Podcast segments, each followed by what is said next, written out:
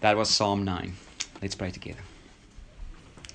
Oh, Father, what a joy it is to have your word, your very words, spoken to us as we read it and as we understand it by the work of your Spirit.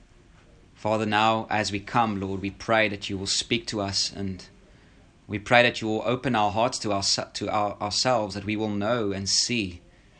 Help us, Father, to trust in the God of justice and to entrust our, our case into your hands. Thank you that you are faithful, and we can pray this in Jesus' name. Amen. So, in times of national calamities, horrific sins and crimes, and large scale sins, you and I, we need a big God. We need unshakable confidence that our God is on the throne. This is where all of God's attributes become especially important to us. For example, a church that focuses only or solely on God's love, God's grace, His mercy will be deficient. They will be malnutrition, nutrition. They will not take things like sin seriously, or they will think that sin is not that big of a deal. Also, they will have no way of understanding or how to deal with personal suffering or national calamity. But on the flip side, a church that only focuses on God's holiness, God's judgments, God's wrath, and even God's sovereignty will be deficient. They will be malnutritioned as Christians. They will become perhaps like a second group of Pharisees without mercy, loving kindness, or patience with people. Where can we go to find the perfect balance, if I can use that word, of God's attributes? Where can we look to see the uniting of God's holiness and love, his patience and seriousness of sin, only at one place at the cross of Jesus Christ. Nothing reveals God's be- attributes so beautifully, so sufficiently, than the cross of Christ. So, churches that are Christ centered and cross centered will not be toppling over to one extreme or the other, right? They will feel God's intense hatred for sin by looking at the cross. There, God crushed his own son. He didn't even spare his own son when he bore our sins. But also, there we see the unfathomable love and grace of God. Grace is, can be remembered as an acronym God's riches at Christ's expense. That's grace. God's riches at Christ's expense. The judge takes, us, takes our place. He accepts the death penalty for us. That is what grace is like. But that, that, that line isn't, isn't complete. We must add another element to the definition of grace. It's not just God's riches at Christ's expense, it is God's riches at Christ's expense for people who deserve only his wrath. That's the full picture.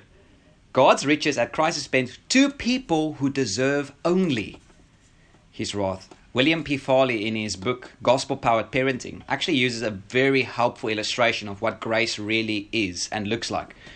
Imagine a man who has been a serial rapist, a serial murderer of women and children, standing before a judge. And then the judge takes the place of that murderer and rapist and say, I will take the death penalty for him. And then that judge empties out his life savings to pay for that man's uh, a holiday for that man on the island of Hawaii or Mauritius for 30 years, fully paid. That's a, that's a small picture of what God did for us. That picture doesn't even compare to what God did for us and gave us in Christ. But, beloved, this is the God of the Bible. This is the God we need to know and to trust at all times. And the times and seasons that we are living in should cause us to lean on the God of justice and grace. So, our, our psalm, Psalm 9, will help us shape our theology about God's holiness, God's justice, and his wrath. We've already seen in verses 1 to 12 that David praises God for his justice. God, David praises God for his justice. He praised him as he recounted his wonderful deeds in the past. He praised him because God judged the wicked and he is, is a, a stronghold for the oppressed. Not one drop of blood is spilt on this earth without God knowing it and without God going to judge it. Jesus is coming again, and all will be judged for what they have done, including us. But interestingly, the psalm now shifts from praising God, the God of justice, to praying to the God of justice from verses 13 to 20. And here we see David gives us two prayers. There are two prayers here, one at verses 13 to 14 and one at the very end, verses 19 to 20. And then right in the middle, David again reflects upon God's judge, how God judges and his judgments.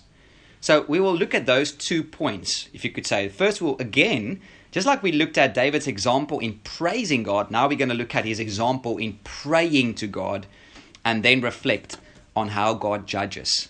So let's first consider David's example. Here is David's example of prayer to the God of justice in verses 13 to 14. He says, Be gracious to me, O Lord. See my affliction from those who hate me.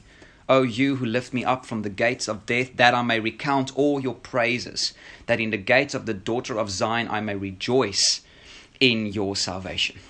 So, the, the setting of the psalm is David has just recently experienced the victory over his enemies. God has delivered him in verses 3 to 4. God has made his enemies to perish, and that, that caused him to praise. But now he asks God to see his affliction.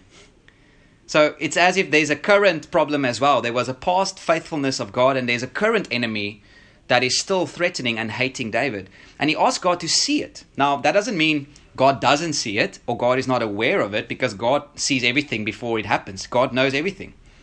But rather, he's asking God to pay attention to it, to not just know about it and not do anything about it. He said, Lord, are you seeing this? Are you, are you paying attention? It's almost that's the way David is praying to what is happening right now. And he's asking God to act, not just to notice it, but to act, to help David, to be gracious to him, to be merciful to him.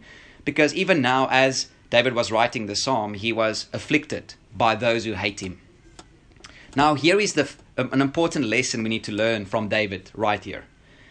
David believes that prayer moves God's hand. David is not fatalistic. He doesn't say, well, if it is my time, it is my time. So it doesn't matter if I pray about it, right? No, David turns to God in his affliction and asks him to be merciful to him, to be gracious to him. So here's the first lesson we can learn from David. The first lesson of David's example is this God uses prayer. God uses prayer. You and I should never think like this. Well, God is sovereign. He's in control of all things. So it doesn't matter what I do. It doesn't matter if I pray or if I evangelize. Also doesn't matter if I try to wear a mask or get a vaccine or keep social distancing because my time is my time. I can it doesn't matter what I do. Nothing can change the day of my death. Now there might be some other reasons why you don't want to take the take the vaccine or things like that. But God's sovereignty over all things as an excuse not to be responsible shouldn't be one of those reasons why you're not willing to do that. That's hyper Calvinism. And it is not biblical.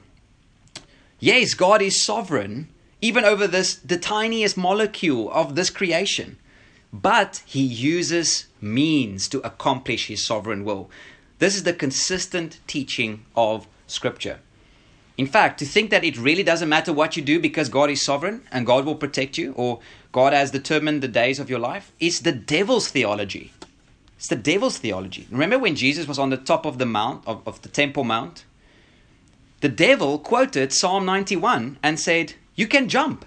God is gonna God promised you're not gonna get hurt. It really doesn't matter what you do, Jesus. God already said he's gonna take care of it. Don't you worry, just jump.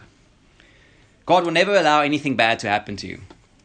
And Jesus' response is right. He says, It is written, You shall not put the Lord your God to the test. And beloved, I think many people today, charismatic and reformed, have the devil's hermeneutic. It is the devil's Bible study method that takes God's promises and then use them to destroy our responsibility. This car is protected by Psalm 91. Or God promised that every weapon formed against me shall not prosper and they walk out thinking it doesn't matter what they do because God has already promised. Now, the same is true with hyper Calvinists. God has already chosen those whom He will save, So it doesn't matter if I evangelize, it doesn't matter if I pray for the lost. Nothing can change his will. Or God has already decided when I will die. So come what may, I'm going to be reckless and not care about health protocols and things like that. No, beloved. That is not biblical. God is sovereign, but he uses means. God is sovereign, but he uses prayer. I believe that God has chosen his elect in Christ before the foundation of the world. I do believe that. But that he will bring his elect through the means of ordinary efforts of, of his people, like evangelism and prayer. Let me give you an example of the Bible. Um, Paul talked about evangelism and God's sovereignty like this in 2 Timothy 2, verse 10. It says, Therefore, I endure everything. That's responsibility. I endure everything for the sake of the elect, that they may also obtain the salvation that is in Christ Jesus with eternal glory. You see, David and Paul were not fatalistic. They spared no effort to pray, to reach out, to fulfill their responsibilities as the children of God. So, beloved, let us learn this lesson from David. Let us not waver on this simple principle. God is sovereign, but he uses means. Let us be a people much in prayer because God is sovereign. Let us pray like this God, you are sovereign. Everything is possible to you. Nothing is too difficult for you. Not a single bird falls to the ground apart from you. So, Lord, be gracious to us. Spare us. Save the lost. Bring them in because you are sovereign and nothing is too hard for you. Let His sovereignty really be the confidence of our prayers. So that's the first lesson we can learn from David is he believes prayer works. God answers and hears prayer. Here's the second lesson we can learn from David's example. When you are in affliction, hope in the resurrection. In affliction, hope in the resurrection. Look at verse 13 of Psalm 9. It says, Be gracious to me, O Lord. See my affliction from those who hate me. O you who lift me up from the gates of death. Now, again, here we see the seed of the truth which will fully blossom in the New Testament the doctrine of the resurrection. So, death here is seen in the Bible often as a, a dwelling place for the dead, or, or Sheol is like the dwelling place of the dead with like gates. So the gates open, and if you are at the gates of death, you are very close, or you are going to enter and you die. So David could have simply meant this. He could have just simply said in verse 13, Lord, I was so close to death. I was at the very gates of death. I was about to die. Oh, you who lift me up from that, you spared me. You spared my life from dying, right? That's what he could have meant. Um, but I think that phrase, lifting someone up from the gates of death, is also an echo of the resurrection. Because notice this contrast in verse 17 to 18. It says, the wicked shall return to Sheol. That's the place of the dead. All the nations that forget God. And then he contrasts it with verse 18 For the needy shall not always be forgotten, and the hope of the poor shall not perish forever. Okay, do you see the contrast? So he says, The poor will not always be forgotten. It implies that it looks like they are forgotten. It looks like God is ignoring them, that they hope they don't have hope. They they are perished, they are dying under the oppression of the wicked. But it says, I am confident that the God who lifts me up from the gates of death will not always forget them. He will raise them up from the dead. And I think we can believe and be confident in this view because David's view of David himself believed in the resurrection. Look at chapter 16 quickly. So, another psalm of David in verse 16 chapter chapter 16 verse 10 to 11. It says, for you will not abandon my soul to Sheol, or let your Holy One see corruption. You make known to me the path of life. In your presence there is fullness of joy. At your right hand are pleasures forevermore. So God will not abandon us to Sheol forever. Rather, God will show us the path of life, the, the way through death into a new life with Christ, um, in a resurrected life. And that really was fulfilled in Christ, remember? When Christ was has died, he has risen again. Now think about Christ. That is where the, the Old Testament doctrine of the resurrection fully blossomed. Christ died a horrible, gruesome death for our sins. That is what we deserve to experience. You and I deserve to feel a pain similar to crucifixion for all of our eternities. That's, that's what we deserve for our sins. But Christ came and took that punishment, that sin, on himself. When you look at the cross, it, it, it, could, it not only seemed as if God forgotten and abandoned Jesus, on the cross, God actually abandoned him. In reality, abandoned his son.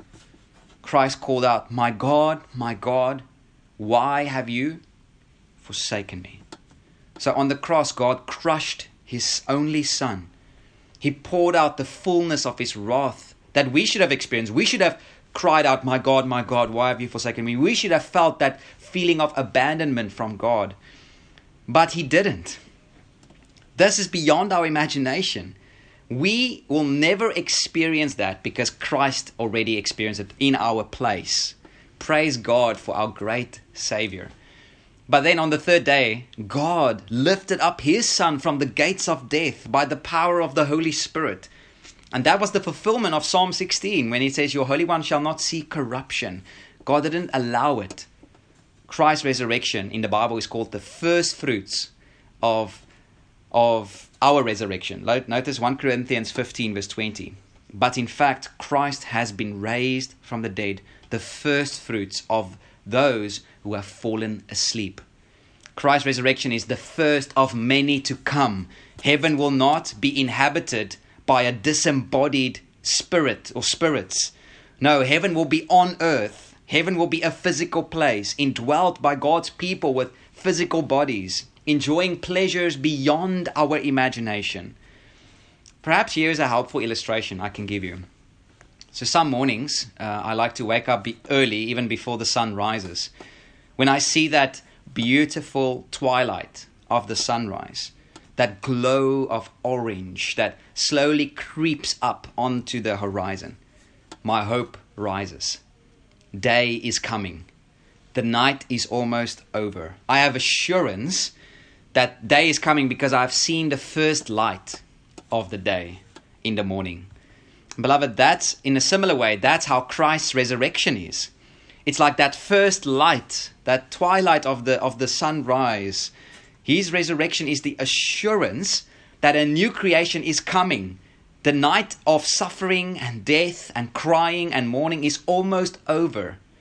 His resurrection has inaugurated a new creation. He is making all things new. He will wipe away every tear from our eyes. And we can have assurance of that because Christ rose from the dead. This is so important to believe, especially in intense pain and in intense suffering. We need to believe this and hold on to this. That was Paul's confidence. When God gave Paul more than he can handle, yes, God sometimes does give us more than we can handle. Listen to how Paul sp- spoke about that in 2 Corinthians chapter 1, verse 8. It says, For we do not want you to be unaware, brothers, of the affliction we experienced in Asia. For we were so utterly burdened beyond our strength that we despaired of life itself. Indeed, we felt that we had received the sentence of death, but that was to make us rely not on ourselves, but on God who raises the dead. God gave Paul so much trials that he even despaired of life itself. That's that's giving someone more than they can handle. This is going to kill me. I, I, I don't know how I'm going to get through this. This affliction is so great, I am going to die. But Paul says that that affliction was to make him rely not on himself, but on God who raises the dead. God, in his mercy, sometimes gives us more than we can handle so that our faith in the God who raises the dead can be strengthened. Or perhaps I can say it like this God might, in His mercy, give you a foretaste of dying with your afflictions, so that your hope will be in the God who raises the dead. Listen to this great quote by William P. Farley in his book Hidden in the Gospel about the hope of the resurrection. He says, Hope matters. At some point in life, we will experience problems like depression, financial shortage, sickness, old age, cancer, relational conflict, persecution, or Alzheimer's disease. Some couples are barren, others have children who die young. We live in a fallen world. When these things happen, our self will preach, and it is fatal to listen. How should we respond? When trouble comes, don't listen to yourself. The self will look at circumstances and preach despair, hopelessness, and discouragement. Instead, talk back to yourself, preach the hope of the resurrection. So, beloved, when you see great calamities, when you see national sin, when everything around you is more than you can handle, preach the hope of the resurrection to yourself. When we pray to the God of justice, look to the horizon and see the sunrise of Christ's resurrection. Day is coming, and He is coming soon. So we learn that God uses prayer, and that in our affliction we should hope in the resurrection. But here's the third lesson we can learn from David and his prayer is in affliction, pray for justice. In affliction, pray for justice. Look at verse 19 to 20. At the end, he says, Arise, O Lord, let not man prevail. Let the nations be judged before you. Put them in fear, O Lord. Let the nations know that they are but men. Selah. David is asking for a very simple thing here. He says, Lord, let people realize that they are not God. Oh Lord, let people realize that they cannot act or think like they wish without punishment. Let the nations know that they are but men. It is pride that causes great calamity. It is pride that causes great scale sins. Just glance over at chapter 10 quickly from verse 4. Here we see the connection between pride and wickedness. Chapter 10, verse 4 says, In the pride of his face, the wicked does not seek him. All his thoughts are, There is no God. His ways prosper at all times. Your judgments are on high, out of his sight. As for all his foes, he puffs at them. He says in his heart, I shall not be moved. Throughout all generations, I shall not meet adversity. His mouth is filled with cursing and deceit and oppression. Under his tongue are mischief and iniquity. He sits in ambush in the villages. In hiding places, he murders the innocent. His eyes stealthily watch for the helpless. He lurks in ambush like a lion in his thicket. He lurks that he may seize the poor. He seizes the poor when he draws him into his net. The helpless are crushed, sink down, and fall by his might. He says in his heart, What? God has forgotten. He has hidden his face. He will never see it. And then verse, yeah, verse that's verse 11. Do you see what th- this this is the connection to when people think they are God, they do things like Hitler. They do things like the riots and the, the looting. That's what pride does letting people think that they can do whatever they want without consequences. So David is simply asking God, God, help them to not think like that. Sober them. I think this is a beautiful way we can pray for people in this time. Lord, you oppose the proud, humble them, bring them down to their knees, let them realize they are flesh and blood, that from dust they were taken and to dust they will return. And that's actually a, good prayer to pray because if God humbles them, the Bible says God gives grace to the humble. so it's another way to pray for their salvation. Think of Paul. God did this with Paul. Paul on his way to kill Christians. Jesus came and he sobered him. He struck him with blindness so that he could be saved. And if God can save a Paul, he can save anyone. Anyone. So, beloved, in great affliction, learn to entrust your case to God and His justice. Ask God to humble the proud. Ask God to save many by His mercy. Ask God to deliver the oppressed who cry out to Him during this time. Remember verse 12 of Psalm 9 that says, For he who avenges blood is mindful of them, he does not forget the cry of the afflicted. Here's the final lesson we can learn from David's prayer David prays so that he can praise God. So, let me say it again. David prays so that he can praise God more. Look at verse carefully at verse 14. Verse 14. So why is God why is he praying for mercy? Why is he praying for God to save him from his affliction? Verse 14. So that I may recount all your praises that in the gates of the daughter of Zion I may rejoice in your salvation. He's back in verse 1 that says, I will give thanks to the Lord with my whole heart. I will recount all of your wonderful deeds. So, what David is saying is, God, hear my prayers, deliver me, judge my enemies, and save the oppressed, so that I have more reasons to praise you. God, my heart's desire is for you. God, I'm praying for this because you are the greatest longing of my heart. As a deer pants for flowing water, so my soul longs for you, O God. Whom have I in heaven but you? And there is nothing on earth that I desire beside you. My heart and my flesh may fail, but God is the strength of my heart and my portion forever. I haven't realized this, but this is how the Lord's Prayer is really structured. Our Father in heaven, hallowed be your name. That prayer is the single most important thing you can pray for in the Lord's Prayer. It is the first in the prayer, and also everything else in the Lord's Prayer supports that. In other words, Lord, let your kingdom come so that your name might be honored. Lord, let your will be done on earth as in heaven so that your name will be honored. Lord, give me my daily bread because how can I honor you if I go about hungry and if I die? Lord, give me my bread so that I can glorify your name, that I can honor you. Lord, my sins are a barrier between glorifying your name. So please, Lord, forgive me my sins. Take it away, just as I forgive others, so that your name might be glorified. Lord, if I sin in the future, I will bring dishonor to your name. So, Lord, please don't lead me into temptation, but deliver me from the evil one, so that I may glorify your name, that your name might be beautiful and look worthy as it really is.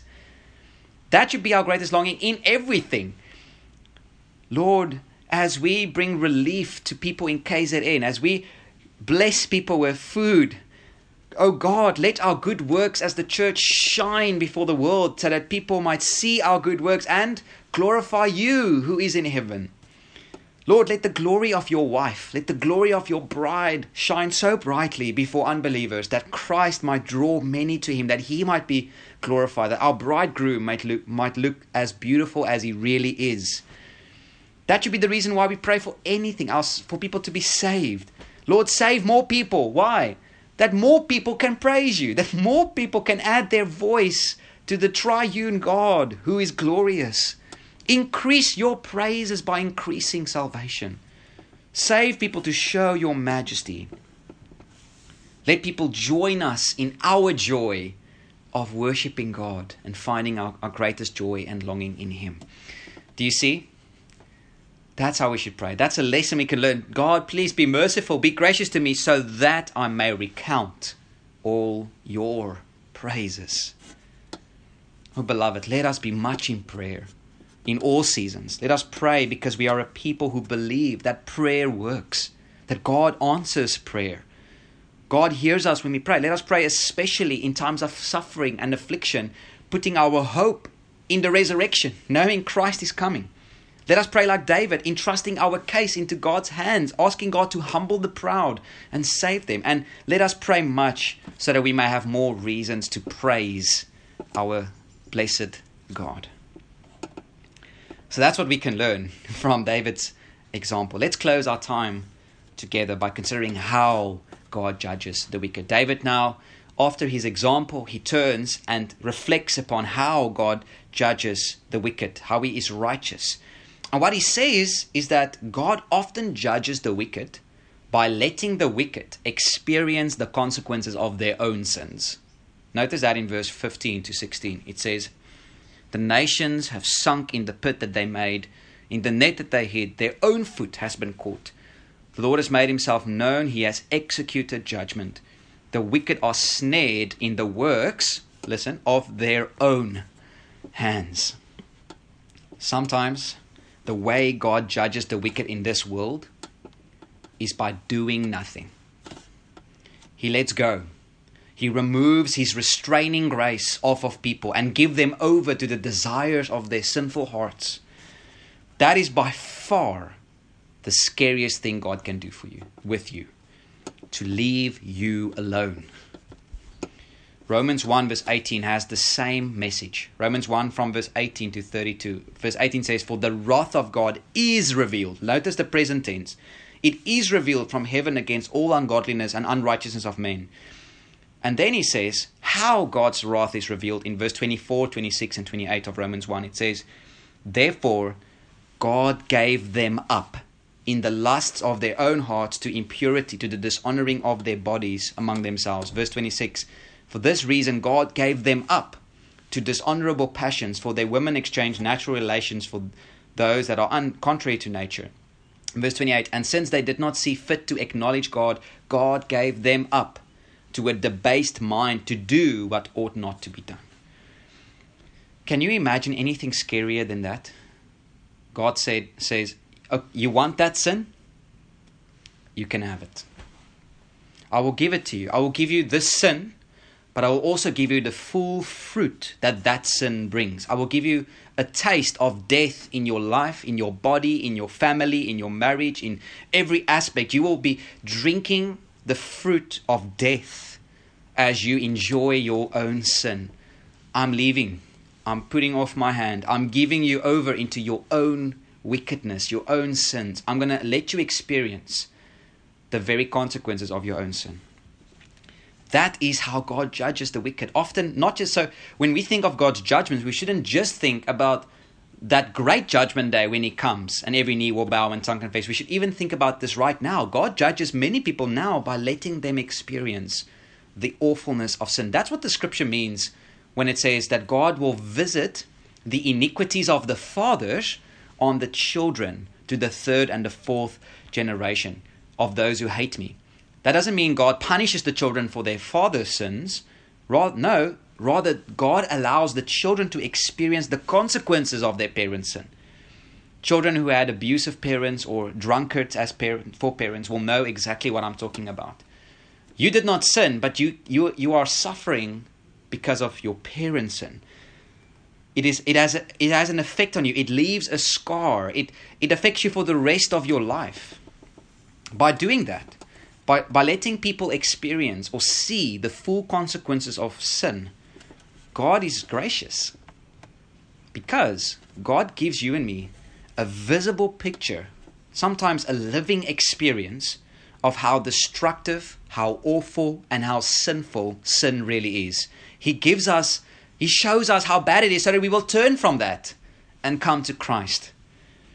Again, thanks be to God that his, this type of judgment or the eternal judgment ha- doesn't have the final say. Even now, if you repent and put your trust in Christ, that vicious cycle of destructive and generational sin can be broken. Christ didn't come for the healthy. He didn't come for those who know that they are okay or know that they are healthy. No, he came for the broken, for the those who have sinned against him. Even people like Paul that persecuted Christians. He came for the worst of the worst. Christ came for the wicked and the ungodly to save them. Romans 5 verse 6. For while we were still weak, at the right time Christ died for the ungodly. No, for one will scarcely die for a righteous person, though perhaps for a good person one would dare even to die. But God shows his love for us in that while we were still sinners, Christ died for us. God did not leave us with our sin and the consequences of our sin. He didn't leave us in our darkness. God cannot abandon us because He has already abandoned His Son on the cross for all our sins. I obviously don't know who is listening to me right now or who will be listening to this sermon in the future, but I plead with you humble yourself before God. Humble yourself. Don't harden your heart against God. And his gracious invitation right now, God is inviting you, He's commanding you to come, to repent, to come to Christ. Turn to Christ. Look upon Christ. See Him there hanging on the cross for all your sins. See Him raised from the dead. See Him ascended on high, seated at the right hand. See Him coming again in all His splendor, all His glory, and see your own knee bowing before Him. It is going to happen. Do it now. Bow now. Jesus promised, All those who come to me, I will by no means cast out. Will you come right now? Amen. Let's pray together.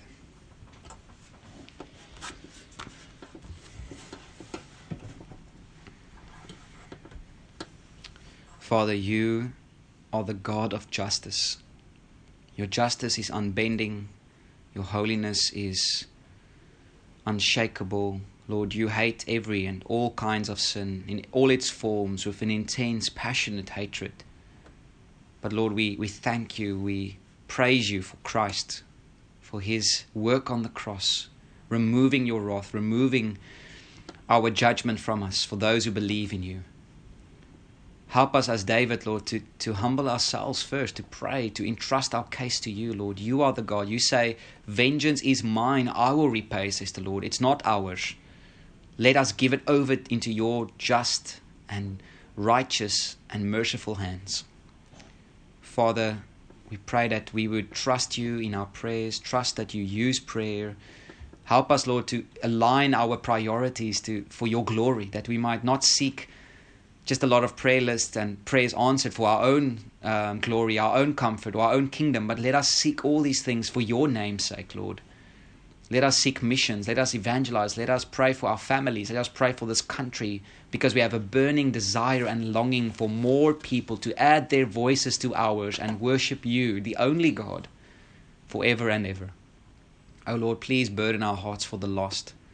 Please humble the lost, humble proud sinners, humble those who even right now are planning their next plot, planning the next riot, planning the next looting. Humble them, Lord. Help them see that they are but men. Help them see that they will not get away with anything, for you see everything and you hear every place, for you are in every place. Humble them, Lord, that you can be merciful to them, for you oppose the proud, but you give grace to the humble. Oh Lord, we thank you for your word that gives us hope. We pray this all in Jesus' name. Amen.